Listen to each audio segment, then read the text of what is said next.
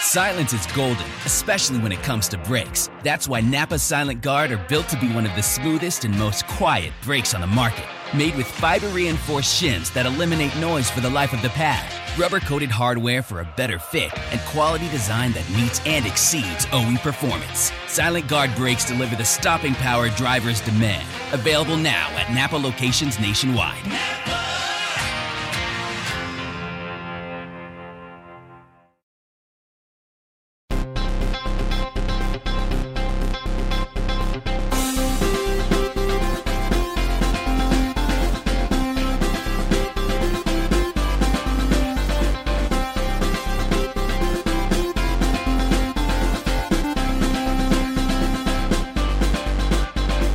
Welcome to Pod Save America. I'm Jon Favreau. I'm Dan Pfeiffer. On today's show, the final January 6th hearing suggests that Donald Trump isn't a great guy. Democrats zero in on a closing midterm message, and Colorado Senator Michael Bennet joins to talk about his midterm race for reelection. Before we start, in case you missed it, What a Day has a new host. MSNBC political analyst Juanita Tolliver joined co host Josie Duffy Rice, Priyanka Aribindi, and Tre'vell Anderson to give you the latest politics and news every morning. Very exciting. Listen to new episodes of What a Day every Monday through Friday, wherever you get your podcasts. All right, Dan, let's get to the news. So, we are recording this uh, just after the series finale of Insurrection. Ugh, Do you think we've worn? Do you you- think we've worn out that joke yet? Yes, Jon. Yes, we have.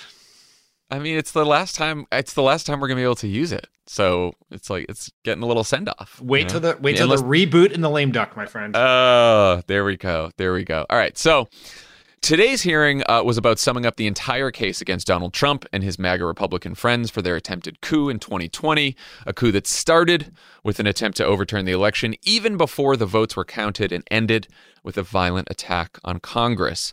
The committee presented new evidence and new testimony that proves Trump knew about the violence at the Capitol and reacted by encouraging the mob. But then there was, as there always is in these hearings, Dan, there was a twist.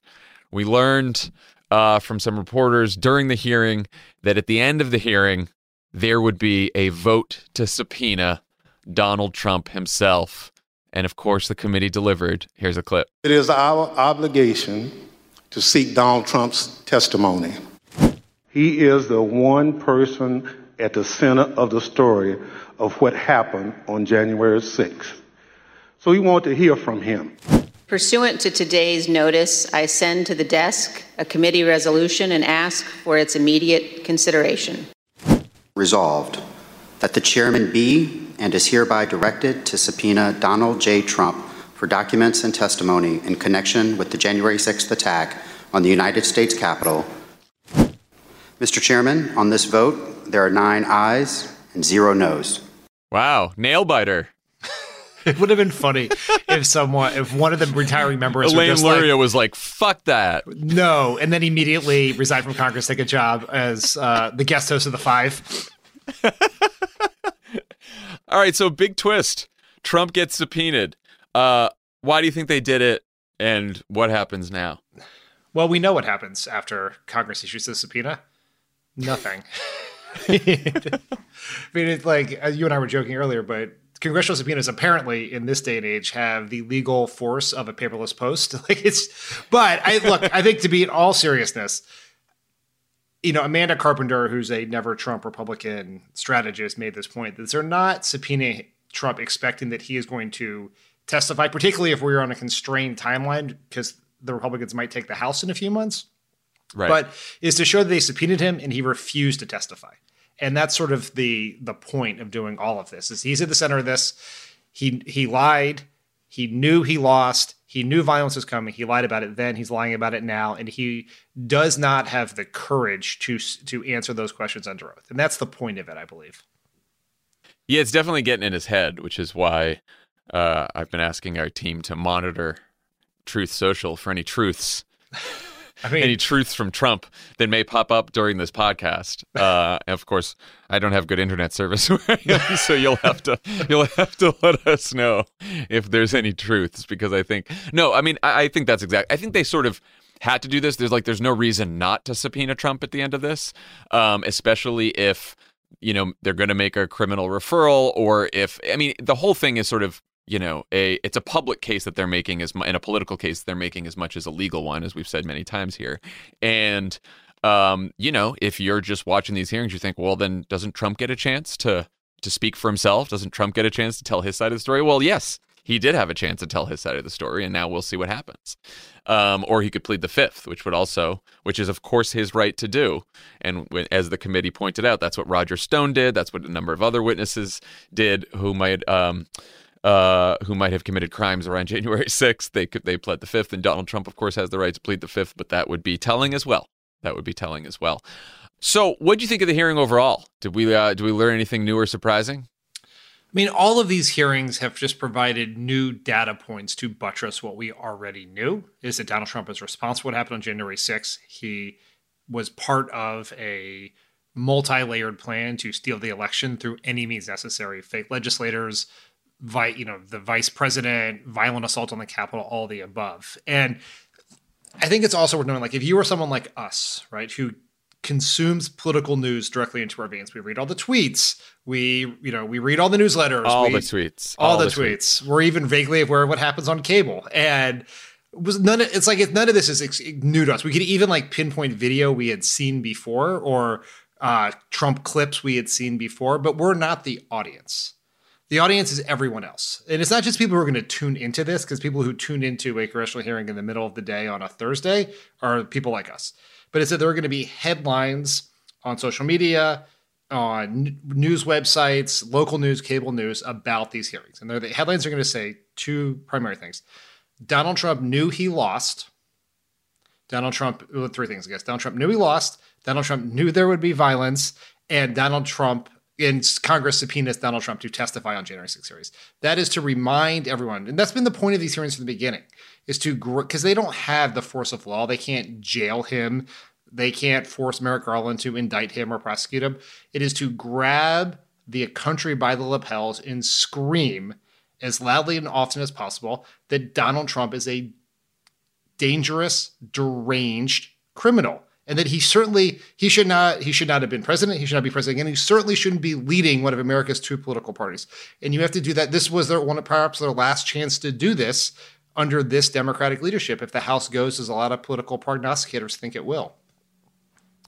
And as they've done in the past they supported those headlines that you mentioned with some fun new interesting tidbits fun terrifying all the above so like you know they mentioned that um, they got testimony from Brad Parscale, Trump's former campaign manager, that Trump was preparing to declare victory as early as July of 2020. Trump told people he was his plan was to declare victory on election night. Um, they showed testimony from Cassidy Hutchinson's, who we had seen in a previous episode, um, but they have her saying that Trump said I don't want people to know that we lost. This is embarrassing. Figure it out, Mark. Figure it out, meaning Mark Meadows as chief of staff. Um, so I, I do think it's important to have testimony and evidence that Trump knew that he lost. I mean, we all assume that they've been making that case for a couple hearings now, but I thought there was some more damning evidence um, that Trump privately acknowledged that he lost multiple times here. Yes, but I, one thing about that though is I think that that is important. I think it's important as a political matter to the broader country that he was pulling the wool over everyone's eyes. But as a legal matter, even if he believed he lost, you still don't get to direct a violent mob oh, to assault the Capitol, right? Like that is eh, that is just I think worth noting that whether he is too deluded or dumb to know the truth, it's still a crime. Yeah, but but like so much of this is a political public case, which is why I'm sure they did that. Um, we also there was evidence from a bunch of uh, uh, United States Secret Service emails uh, that the Secret Service did anticipate violence at the event at January 6th. Um, we found out that witnesses were told, quote, not to cooperate with the panel, with the uh, January 6th committee over Trump's famous fight with the Secret Service when he was in the motorcade and apparently lunged. And remember, everyone's like, oh, Tony Ornato says there was all these fucking sources, you know, that's uh, sources close to Tony Ornato and Bobby Engel at the Secret Service say they will testify that Cassidy Hutchinson lied.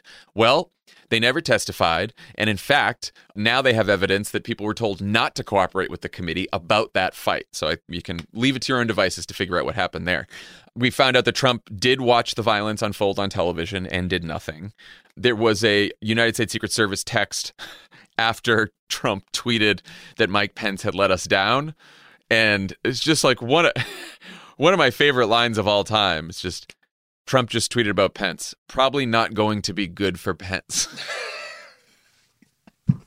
nope, probably not. Probably not. But Probably it, not. But could not be. Great, so, Mike Pence. Not yeah. great, Mike Pence. I appreciate the humility of using probably. Could be great. Probably not. Could but could be. Probably not. Probably. Probably not going to be too great for Mike Pence. yes. Uh, there was also harrowing footage of the leaders of Congress sort of in the Capitol in their like hideaway, in their secure location that was filmed by Nancy Pelosi's daughter, Alexandra Pelosi, who was there on hand, and and and she filmed Pelosi and Schumer and other leaders of Congress like begging for help. They called Ralph Northam, governor of Virginia, to try to get the Virginia National Guard. They were trying to get the DC police. It was that was I mean like we knew that we had heard stories that that had happened, but that was pretty scary to watch. Yeah, I mean it was it's it it just kind of puts you back in the moment of just how dangerous that was, which, you know, we always sort of make ourselves numb to it. And then we're reminded every time there's one of these hearings or we see the videos of the people storming the Capitol or like just missing Mitt Romney or all the other near misses. It's a reminder that it is absolutely unbelievable that more people were not killed on that day, given the scale of what happened and how close they came. I also think those videos are just absolutely damning of Kevin McCarthy, Steve Scalise, John Thune, yep. Mitch McConnell, these Republicans who were on the phone with Democrats in that moment, begging someone to get the president to tell the rioters to leave, to dispatch help. They don't do it. President Trump does not lift a finger to save them at a time when they were at risk of being murdered. And still to this day, they carry water for him. All of them would are or will endorse him the day after he announces. They will stick with him. They have stuck with him this whole time, and it's just it's just a reminder of what historically treasonous cowards they are. Well, and to your point about um, you know, is this does this matter legally or is this just a political thing? Uh, the fact that the committee continues to play the clips of Mitch McConnell and Kevin McCarthy after January 6th condemning Donald Trump is purely political in the best possible way, just to remind everyone of the cowardice that you're talking about. Per usual, with you know, as part of that footage, per usual with everything in the uh, in the Trump era of politics, like moments of horror and tragedy are uh, right next to moments of comedy. At one point, Nancy Pelosi is talking about the rioters in the Capitol, and she says that someone needs to quote clean up the poo poo that they're making, literally and figuratively, at the Capitol. Nancy Pelosi very famously does not swear and does not abide by anyone swearing near her uh, or in, in her presence, and so I think that that is why she used that term. Which uh, you can tell because a- at this moment where she's just like she turns to Schumer at one point, and she goes, "Can you believe this is happening?" And I was like, how did she not drop an f bomb there? That's like the like that's the moment right there when they're uh, and she just she she was very also cool, calm, and collected. Yeah. Of all the leaders and like McConnell's down there, you see Thune, you see Schumer, and like Pelosi's just sort of like directing the whole thing, just like cool, cool as a cucumber the whole time. And also, and I love it. Uh, at every opportunity mentions at the instigation of the president of the United States. Every single time. Every call she's with, she finds a way to She's always on message. She's always on message. Yes, good for her. Good for her. Yeah. All right. So stepping back. Before we step back, John, would you like me to yeah. read you the truth that was just posted? Yes. Okay. Yes, we got a truth. Okay, I'm aware of two things. First, they put out a two minute video on Truth Social that was pre produced and pre made that said, Why did the unselect committee never talk about the peaceful, enormous crowds at the January 6th speech or the overwhelming evidence of election fraud? The sham committee is ignoring the truth. Those are some of the excerpts from that video, but then there is a Boring. But he has also posted a truth that said, Why didn't the unselect committee ask me to testify months ago? Why did they wait until the very end, the final moments of their last meeting? Because the committee is a total bust that has only served to further divide our country, which, by the way, is doing very badly. A laughing stock all over the world. Man, that is so Trump just like clinging on to whatever bit of, you know, uh, lame punditry that he saw on cable news. Because the one thing you'd hear from the all the pundits on cable after they did the subpoena is like, well, why did they wait until now? Well, why did they wait until now? So Trump just, of course, watches that because he's obviously watching the coverage, hangs hangs on to that, and decides that's going to be his truth. He's so fucking predictable. It's I mean, ridiculous. the unselect committee. What does that even mean? Uh, yeah, it doesn't doesn't mean anything. Were they not selected? Were they randomly chosen? If they were random, it also would have been selected. I don't. It's it doesn't. It's You know it doesn't what, show Donald great Trump- facility with English. You know what, Donald Trump? That that truth that gets one Politico for me. That was that was not even a, a, a, real valiant attempt. You can do better than that. You can do better than that. Stepping back, do you think the January 6th hearings were successful, or do you think it's too early to say? It's obviously too early to say in the sense that we I mean I guess if we have another insurrection in a couple years then we'll say they failed right? It's like you know it's like did the Inflation Reduction Act climate taken, change provision did the did the climate change provisions in the Inflation Reduction Act were they success I don't know did the planet melt? Like we'll find out in centuries. But I think we have to we have to judge there are ways to look at this and say they were successful. There was a very annoying, uh, poorly thought out, pretty pedantic op-ed in the Times today by someone who I Oh no, I it's I'm so mad that you read that because I read it this morning and I was like, I don't even want to I don't even want to make everyone mad by sending this around. So I'm just not even going to send it around. But this is going to be righteous anger because I'm going to tell everyone why it sucked. The point being, Okay, great. It was it was dumb. I'm not even going to get into it. But the argument they met this individual, who once again I said I can't I can't promise exists because I, I don't know who he who he or she is, but was that the the in the polling the number of people who believe that the election was illegitimate has not changed from before the hearing to now. And if you view the hearing as are we going to deprogram Trump supporters from thinking that the election was stolen, it was always doomed to fail. That's not how disinformation works. That's not how uh, the Armada or media ecosystem works. But it also, from a, as a political matter, it does not matter. It like that the, that whether they believe it's a big lie or not is not absolutely consequential, and it's not something that a congressional committee has ability to stop. If the point was to remind everyone how deeply dangerous Donald Trump is, then they have made progress on that. If it was to remind everyone that our democracy is in danger, then they have succeeded at that. And in fact, you have seen movement in polls over time in the number of Republicans who think Donald Trump should be charged with a crime, as high as one in four Republican voters in some polls earlier this summer. That's a big deal, right? That could that is in a in a highly polarized, closely divided nation. That is a difference. And prior to these hearings, January 6th had been flushed down the memory hole of our national short attention span, and they brought it back out, and it's incredibly important that they did. Yeah, and look, the January 6th committee cannot do anything about the fact that upwards of 80% of the population do not follow uh, news and political news especially closely.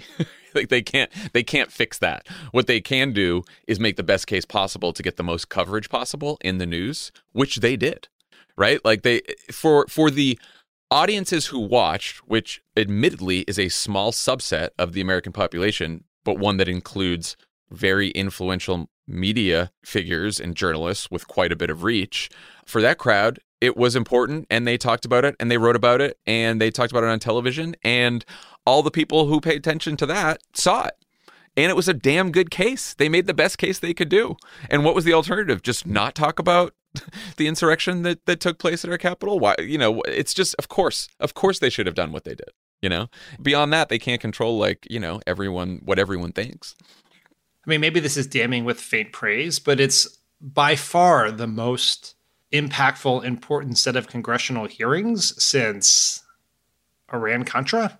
I know we're like we're talking about a quarter century here. It's hard Yeah. to know what would be more. So they did the absolutely best job they could. They you can take the horse to water, you can't make it drink, but they made it com- as compelling a case as could, anyone could possibly have make made in this media environment with the tools available to them. I um I interviewed Rachel Maddow for Offline this week. Oh, and excuse uh, me. yeah, just a little little preview. And so she has this fantastic new podcast out called Ultra, which is about a fascist movement that gained steam in the United States before World War II in the early 40s. And it had infiltrated members of Congress, and it was like thousands and thousands of people in the United States. I mean, it was like this crazy untold story. But I asked her, eh, she said, look, it ends up being a hopeful story because this, you know, this movement was obviously defeated. And I said, well, what was the best strategy uh, that you found telling the story for defeating it the first time? And she said, exposure. Exposure is the number one most effective strategy, letting making sure that everyone knows what these people are up to and making sure that it doesn't happen in the dark that everyone knows. And that's what the January 6th committee did. And like you're right, who, who knows what will happen from here? It's not going to like is it going to lead to Donald Trump's arrest and imprisonment? No, like we're all going to have to make the case that Donald Trump should not be president again. It's not going to absolve us of the very hard work that we have ahead of us to make sure that this man does not become president again. I know that's what we wanted, but like that's that's not how it works. So I, I you know I think I think they did a great job. I mean, what the question is, what's next on the legal front? Like, are we all just waiting for Merrick Garland to cross the T's and dot the I's on uh on the, the post election indictment of Donald Trump, or what? Yeah, and it's a question on for what, right? Merrick Garland's got multiple criminal investigations going into Trump. The there we have investigations in Fulton County, Georgia. There are other investigations in Trump businesses in New York. I mean, it's really a race to you know who can get their indictment out first, I guess. But that we are in this awkward position now where we're clearly too close to the election for the Department of Justice to make an indictment. If that was going to happen, it would have happened months ago. They clearly aren't ready yeah. to do that. If they're going to do it, what happens after the election? Is there some period afterwards between what happens if Donald Trump announces for president in that period? You know, when you and I were talking to Maggie Haberman last week, the week before, I can't remember. Uh, you know, she pointed out that one of the reasons he wants to run is because he he wants the constitutional protections that come with being president from indictment. Right. And so, the, you know, who knows what's going to happen? The committee can't make it happen. I do think that the committee clearly put information out into the world that the Department of Justice did not know some of that, like we've read reports about that, and has, and increased public pressure on the Department of Justice to do something. Whether that means they will indict in, on the Espionage Act for the Mar-a-Lago case, whether they will do something, indict someone, whether they indict Trump or the people around him here, we don't really know. And once again, we don't have control over. And if you're looking for even, not that anyone listening to this podcast needs it, but even more motivation for these midterms is if we can retain control of the House, we have the ability to see this through, to continue to put right. pressure on Donald Trump. He wants to run the clock out on this subpoena. Maybe it will be enforced, maybe it won't. But if the Republicans take Congress over, then the subpoena will be null and void, I believe. So, you know, we have the ability to keep pressing this case if we keep the House. And there were two other pieces of notable Trump legal news today during the hearing. Uh, the first was that former Pence Chief of Staff Marc Short um, and Trump National Security Advisor Kash Patel were seen today at the federal courthouse uh, here in D.C., where grand juries meet. So um, that could be happening. um, and then we found out that the Supreme Court denied Trump's appeal uh, over the Mar-a-Lago documents. Uh, no dissents. No dissents. The Supreme Court does not want to save him on this one. I mean, there is one other one that I think is just worth noting, which was, came out in the Times during the hearing, I guess, which is, as we know, Donald Trump's the Trump Organization, his business is under uh, oh yeah investigation, is being sued in a pretty massive civil case in uh, the state of New York. So right before that, those charges were that case was launched. Donald Trump went to my home state of Delaware, where you can where you where all corporations are apparently created, to form a new business called Trump Organization 2. So he would have a separate business, not under investigation, which is just amazing in its audacity and its in and its lack of creativity. Yeah. Yeah, I think he's a it sounds like he's a criminal, you know. Doesn't sound like he's a doesn't sound like he's a great guy. What happens if there are no Trump indictments? Do we all have to castigate Democrats as miserable failures and uh, put away our Liz Cheney bobbleheads? What happens? Look, it is not the fault of this committee if there are no indictments. They have no control over that. They have no ability to indict Trump. That is not on them. And I don't think in the if you want to do an accurate rendering of of the history of this committee hearing, that should not be like a demerit on them. They've done all they possibly could. If Merrick Garland were to decide not to indict Trump for all the various crimes, that's something that he will have to answer for in the history books. Like that You know, if you know, it's it's always like we've tried to be. I think as fair and open about the challenges of making a case against Trump, and it's high stakes for the Department of Justice. But if they if the reason they don't pursue it is political, I think that is something that is going to be very damning uh, in the short term for our political system, and very damning for how this Department of Justice and Merrick Garland's tenure is seen over the course of history. But I also think that we all have to be open to the fact that they might not bring an indictment because they do not believe that they can get a conviction or that the the indictment is warranted, right? Like the, these like we're all we can we can all go on Twitter and see all the Twitter lawyers saying that like oh he definitely broke this law or that law, but like you know what? That's that's that's not what we do, and we're not in the Department of Justice. And you're right that if they were doing it because they're worried about the politics, that's inexcusable. But there's a possibility they don't do it because they don't think that they can prove that he actually broke any laws, even though what he did was fucking horrendous. Um, so we'll see. And and also, it's not a panacea. Merrick Garland right. could indict Trump tomorrow, and he could still announce for president. In fact, he still will run for president and maybe win. Like the only thing that we can control is what happens in the elections, in this election That's coming right. up and in 2024. We have no control over what Merrick Garland does or what happens after Merrick after the Department of Justice were to indict him. We don't that yep. could that would be in the hands of a jury. That would be in the hands of a judge ruling on motions, all the things. All we control is political accountability. We cannot depend on legal accountability to solve our political problem.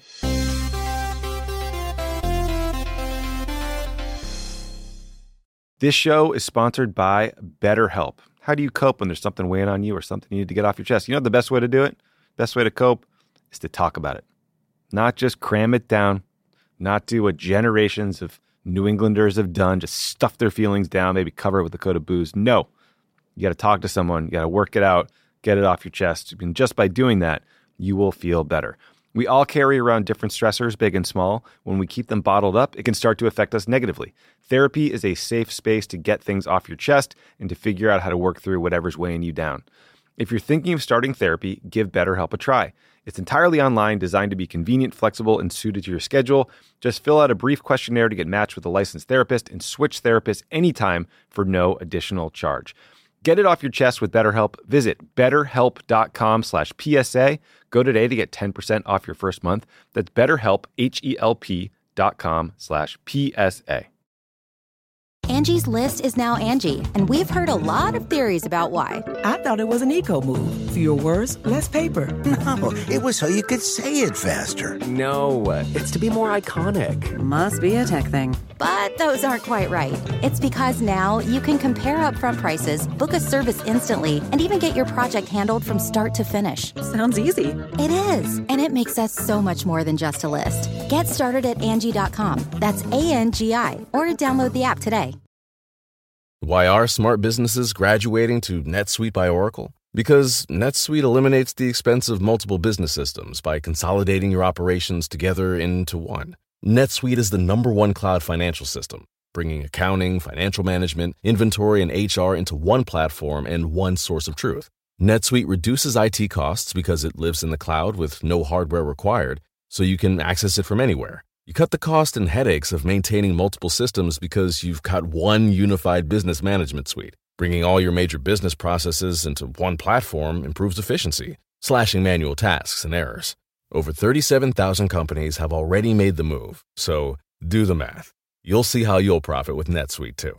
And now, by popular demand, NetSuite has extended its one of a kind flexible financing program for a few more weeks. Just go to netsuite.com slash podcast 25 for more information. That's netsuite.com slash podcast 25.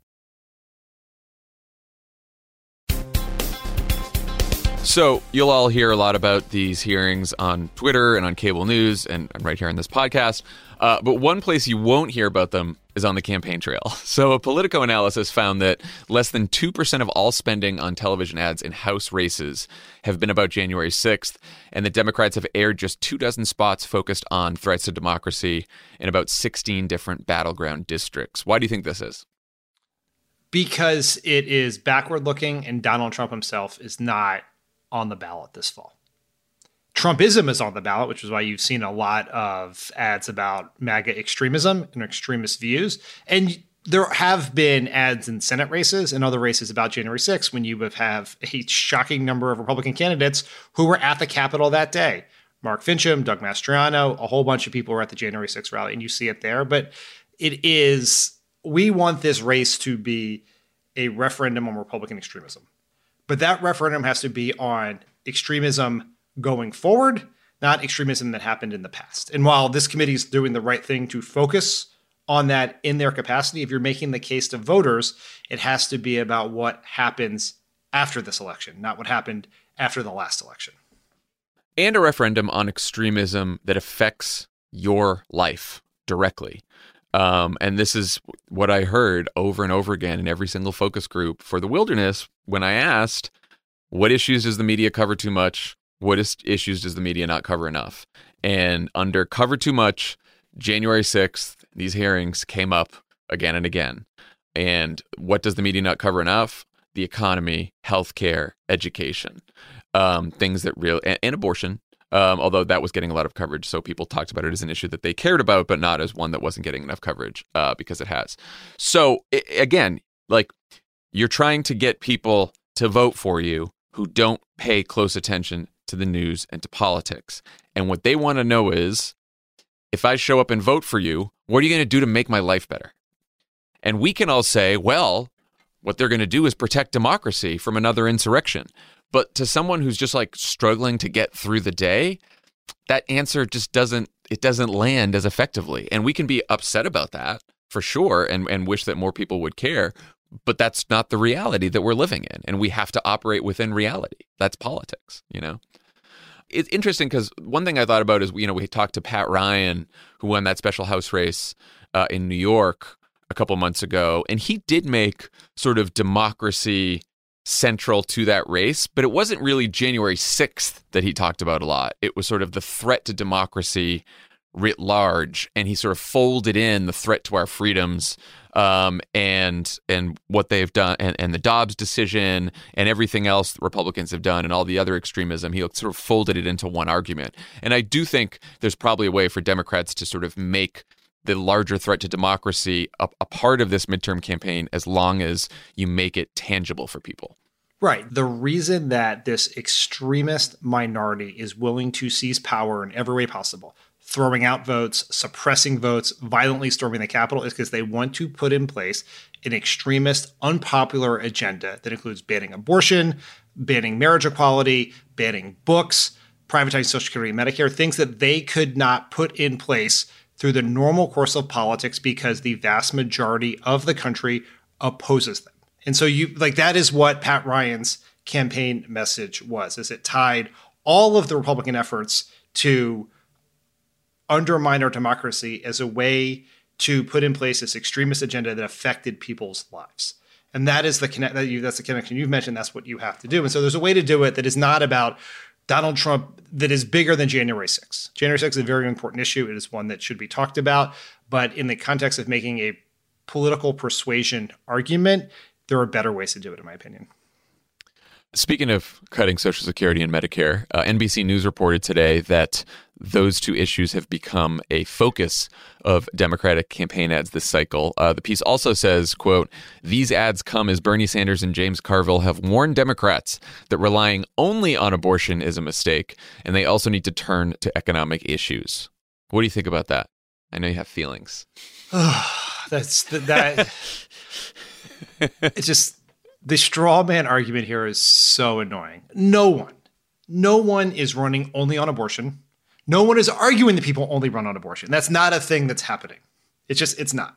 That's just, if you look, I watch a gazillion campaign ads where political experts react.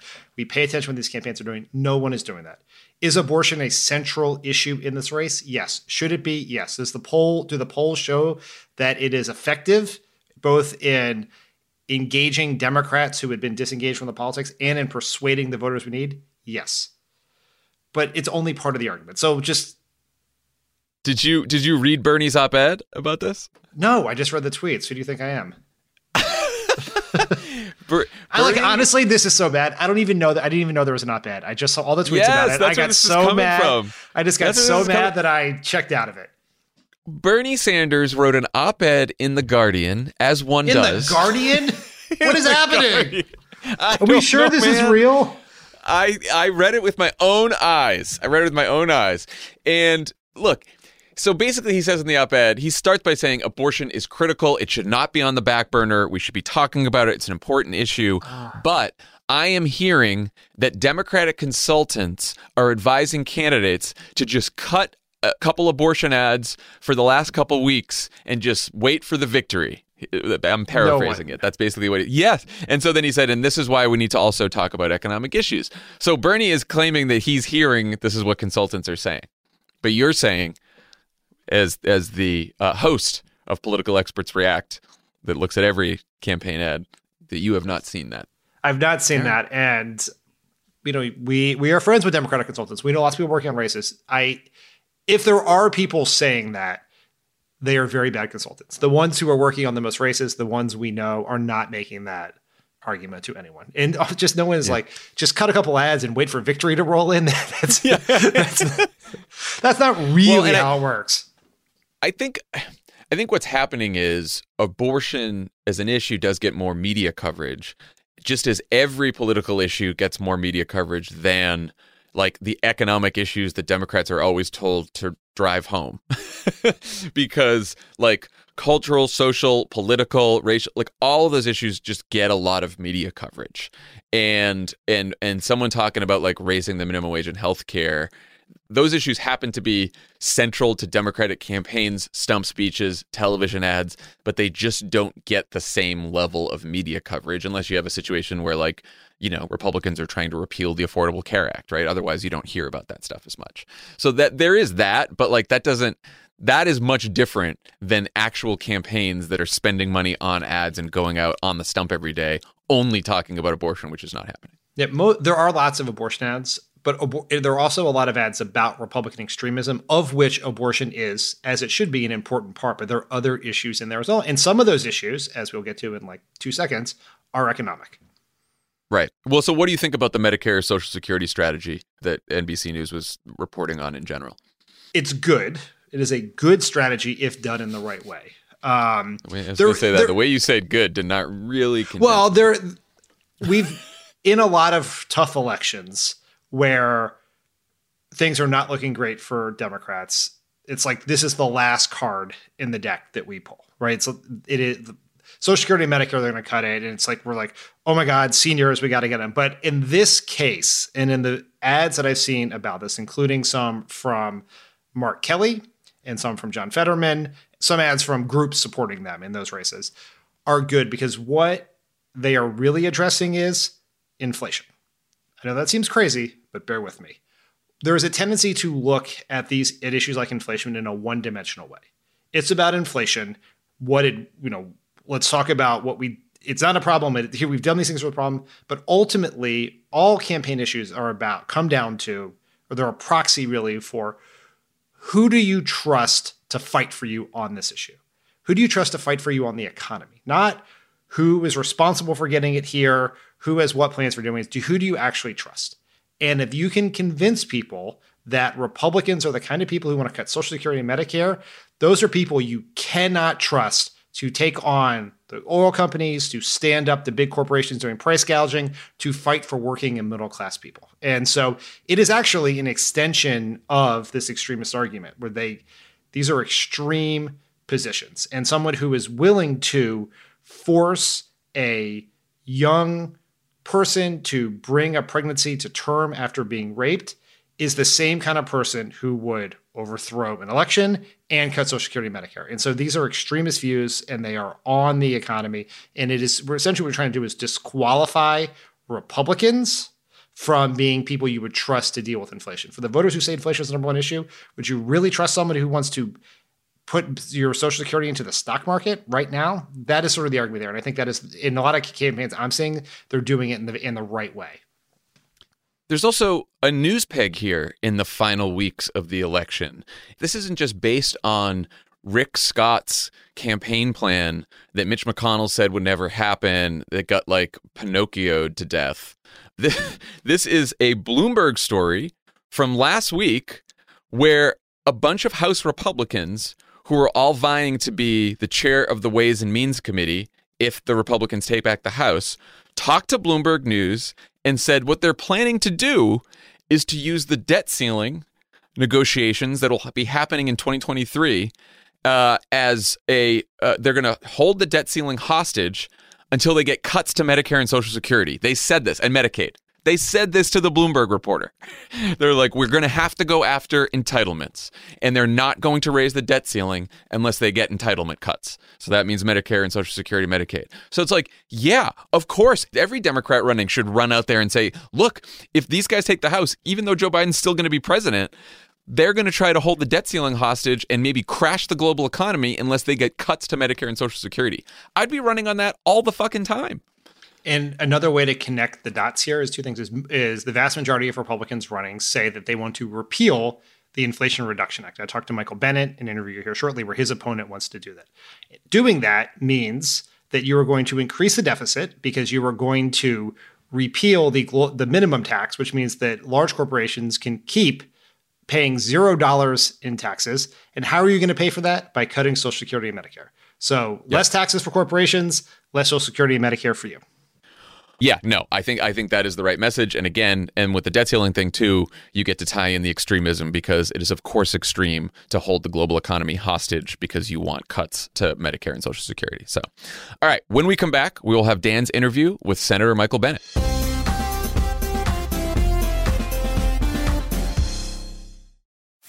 you can host the best backyard barbecue. When you find a professional on Angie to make your backyard the best around. Connect with skilled professionals to get all your home projects done well. Inside to outside, repairs to renovations. Get started on the Angie app or visit Angie.com today. You can do this when you Angie that. Why are smart businesses graduating to NetSuite by Oracle? Because NetSuite eliminates the expense of multiple business systems by consolidating your operations together into one. NetSuite is the number one cloud financial system, bringing accounting, financial management, inventory, and HR into one platform and one source of truth. NetSuite reduces IT costs because it lives in the cloud with no hardware required, so you can access it from anywhere. You cut the cost and headaches of maintaining multiple systems because you've got one unified business management suite. Bringing all your major business processes into one platform improves efficiency, slashing manual tasks and errors. Over 37,000 companies have already made the move, so do the math. You'll see how you'll profit with NetSuite too. And now, by popular demand, NetSuite has extended its one of a kind flexible financing program for a few more weeks. Just go to netsuite.com slash podcast 25 for more information. That's netsuite.com slash podcast 25. Are you like me and tracking the polls obsessively this election year? Well, Dan Pfeiffer's right there with you, and he's taking them seriously, but not literally. Take an average of the polls don't forget about any one poll. And the thing that we try to tell everyone in every episode of this podcast is a poll that has Biden up to and a poll that has Biden down to, they all tell you the exact same thing, which is this is a very, very close race. The goal of this podcast is to help people understand polling and freak out about it just a little bit less. Explore the latest polls, what they actually mean, and whether or not it's time to hit the panic button. Tune into Polar Coaster with Dan Pfeiffer, Crooked's latest subscriber exclusive show. To get access, subscribe to our Friends of the Pod community only at crooked.com slash friends.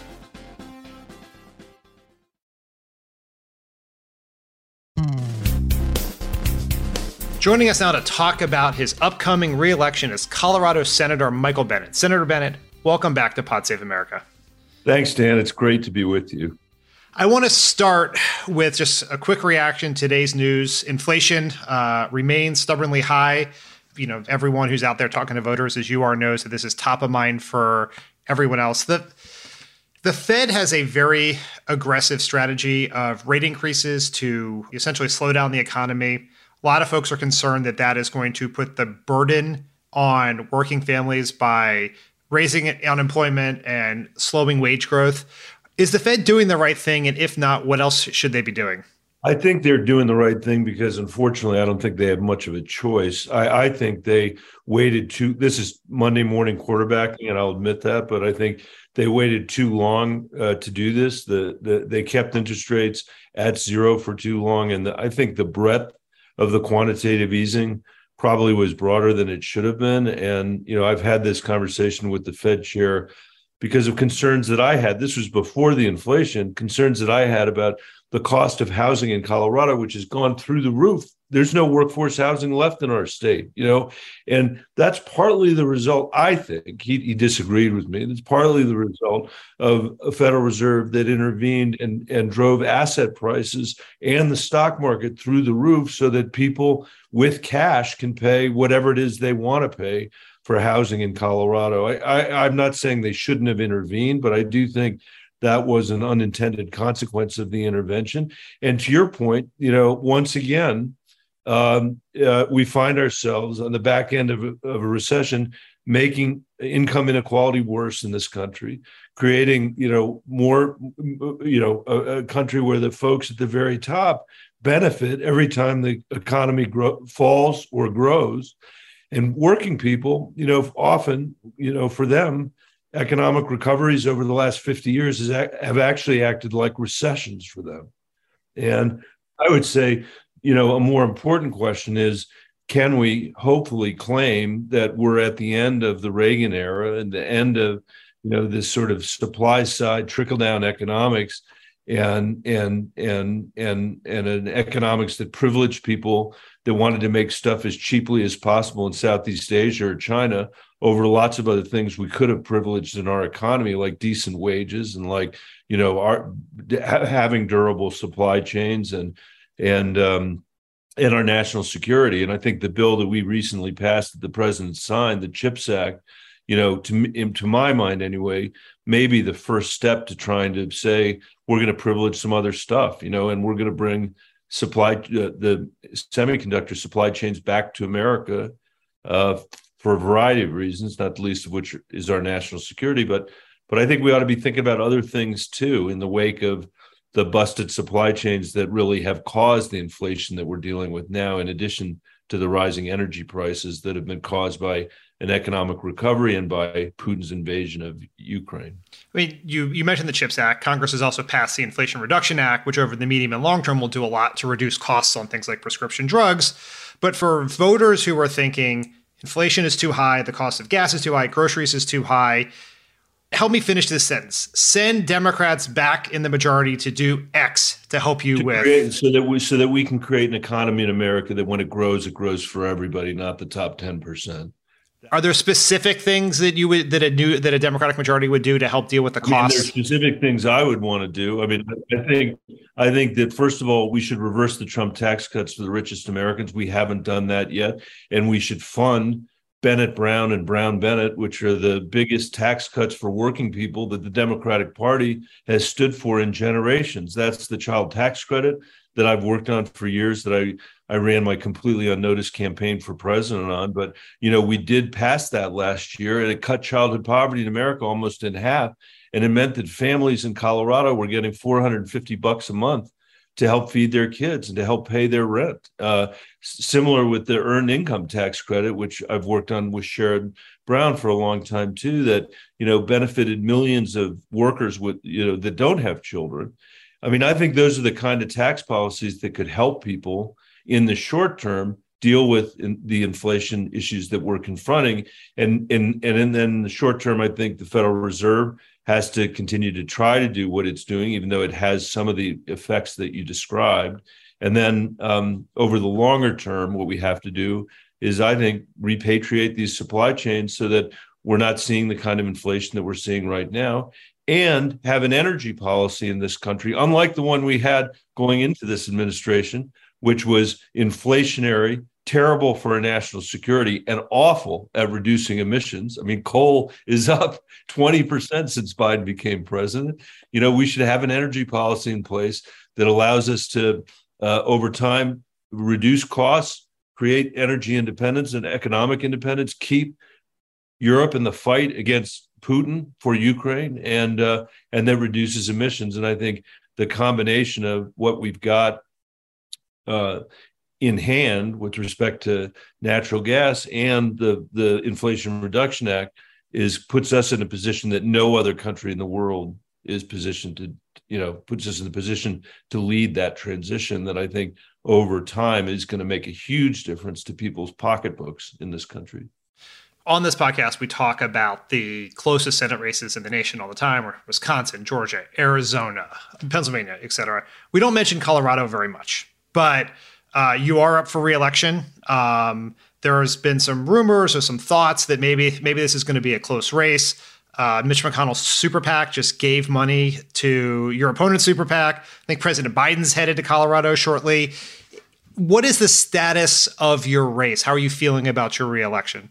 I mean, every time I run every race like like I'm 20 points behind. That's how I've and Dan, when you and I first met, you know, I was running for the first time in Colorado, yep. having been appointed to the Senate. And and uh in 2010, you'll remember was a terrible yes, terrible yes year for Democrats uh, you know, because uh, we had passed the Affordable Care Act. And I was out on the eastern plains of Colorado with a slide deck trying to explain here's why I voted for the Affordable Care Act. I'm not sure I convinced anybody, but I survived. And because I did, and Harry Reid did that year, and Patty Murray did, we held the majority, even though it was a complete wipeout. And that meant 35 million people who might have lost their health insurance didn't lose their health insurance you know, I'm running the same way today, and as I did in 16 when Trump won. That was a crazy year, and I think we're going to be okay. It's going to be close, and the race is going to close. And McConnell is spending money here, and uh, we learned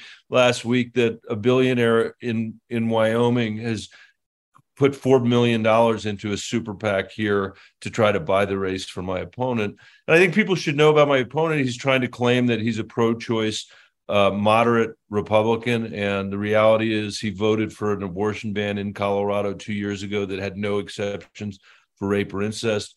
He says that he, he doesn't support any of the federal laws uh, that that are being used to codify Roe versus Wade. He doesn't he doesn't support Colorado's own bill codifying Roe versus Wade. He said he would have voted against the uh, bipartisan gun bill that we passed, a bill that even Mitch McConnell voted for. He he won't vote for it because he says we have too many gun laws.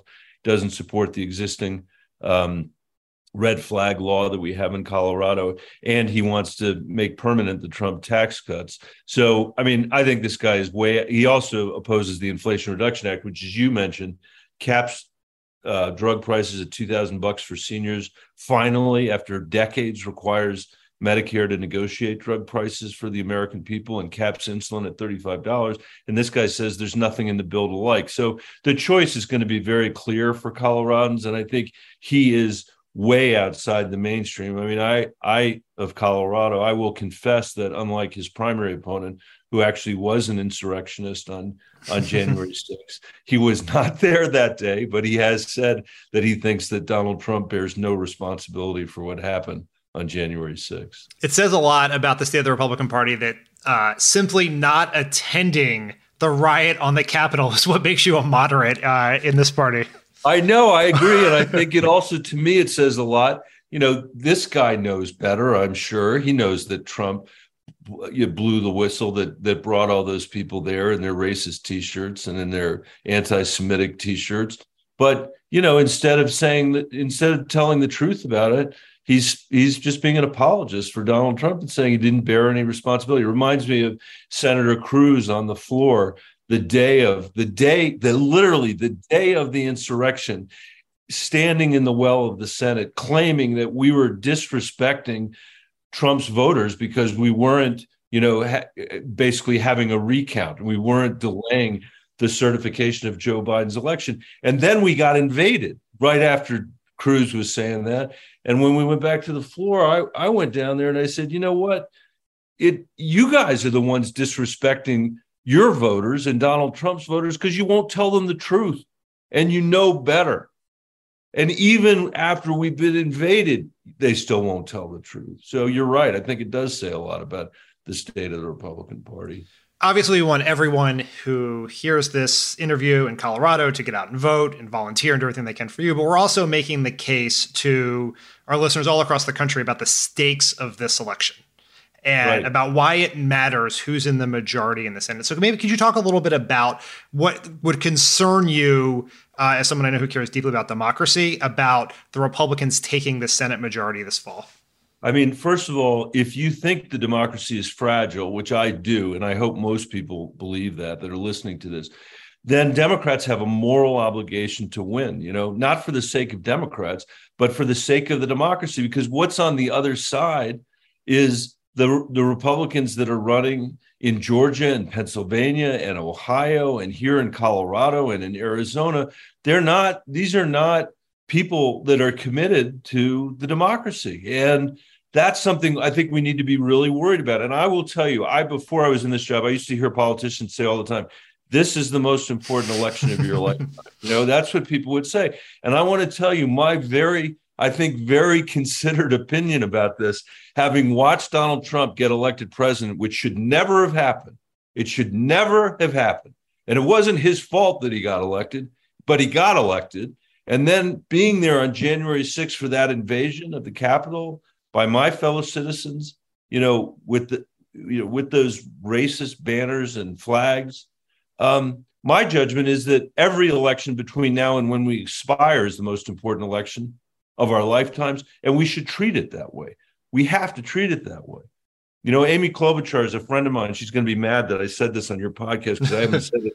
I've only said it in Colorado, but you know, I'm I I keep telling people in Colorado that I'm sick and tired of hearing Amy Klobuchar say that Minnesota has the number one voter turnout rate in the country because I know, and she knows I know, that Colorado has the second highest voter turnout. rate.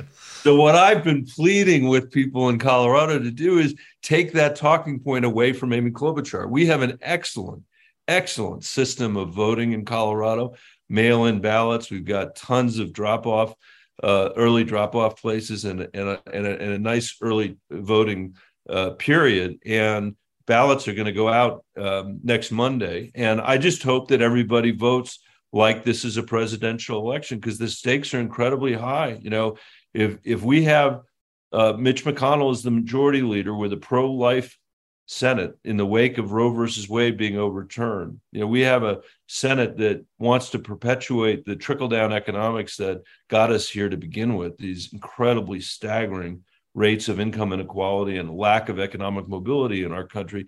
That, in and of itself, I think, is the biggest threat to our democracy. And we've got to fix that. We need an economy that, when it grows, it grows for everybody so people can see, you know, that there's opportunity for themselves, an opportunity for their families. Otherwise, Trump's going to come back again and say, I alone can fix it. That's what happens. That's when you lose.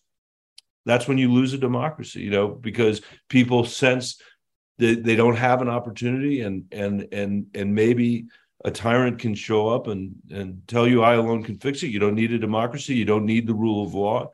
You should expect your public sector and your private sector to be hopelessly corrupt, hopelessly bankrupt, and you're a sucker if you don't believe that. That's the dark vision he ran on the last time. And we need to cure the underlying circumstances in our society so that people do have economic hope for themselves and for their families. Senator Bennet, I think that's a great place to, for us to end, where your GOTV message is one of two things. Uh, turn out and vote like your democracy depends on it. And if that doesn't work for you, turn out to vote so you can stick it to Amy Klobuchar. that's right. Just so you can take that talking point away from that's Amy. Right. Exactly. Yes. Thanks for having me, Dan. I Absolutely. look forward to catching up after the election's over. Absolutely. Yeah. Look forward. Always fun to talk to you, Senator. Great seeing you. Thank you.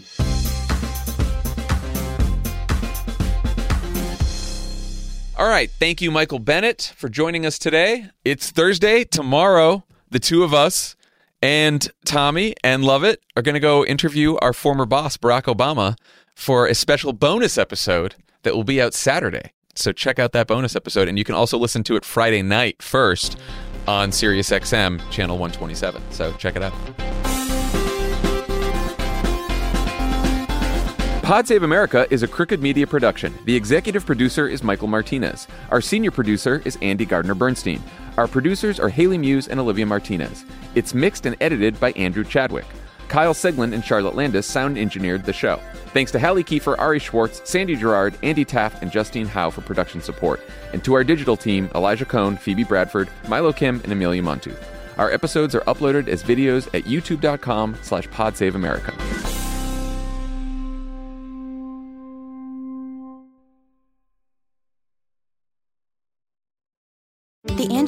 You know and trust is now Angie, and we're so much more than just a list. We still connect you with top local pros and show you ratings and reviews, but now we also let you compare upfront prices on hundreds of projects and book a service instantly. We can even handle the rest of your project from start to finish.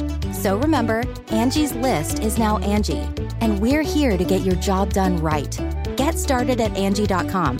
That's A N G I, or download the app today. Why are smart businesses graduating to NetSuite by Oracle? Because NetSuite eliminates the expense of multiple business systems by consolidating your operations together into one. NetSuite is the number one cloud financial system, bringing accounting, financial management, inventory, and HR into one platform and one source of truth. NetSuite reduces IT costs because it lives in the cloud with no hardware required, so you can access it from anywhere. You cut the cost and headaches of maintaining multiple systems because you've got one unified business management suite. Bringing all your major business processes into one platform improves efficiency, slashing manual tasks and errors. Over 37,000 companies have already made the move, so do the math. You'll see how you'll profit with NetSuite too. And now, by popular demand, NetSuite has extended its one of a kind flexible financing program for a few more weeks. Just go to netsuite.com slash podcast 25 for more information. That's netsuite.com slash podcast 25.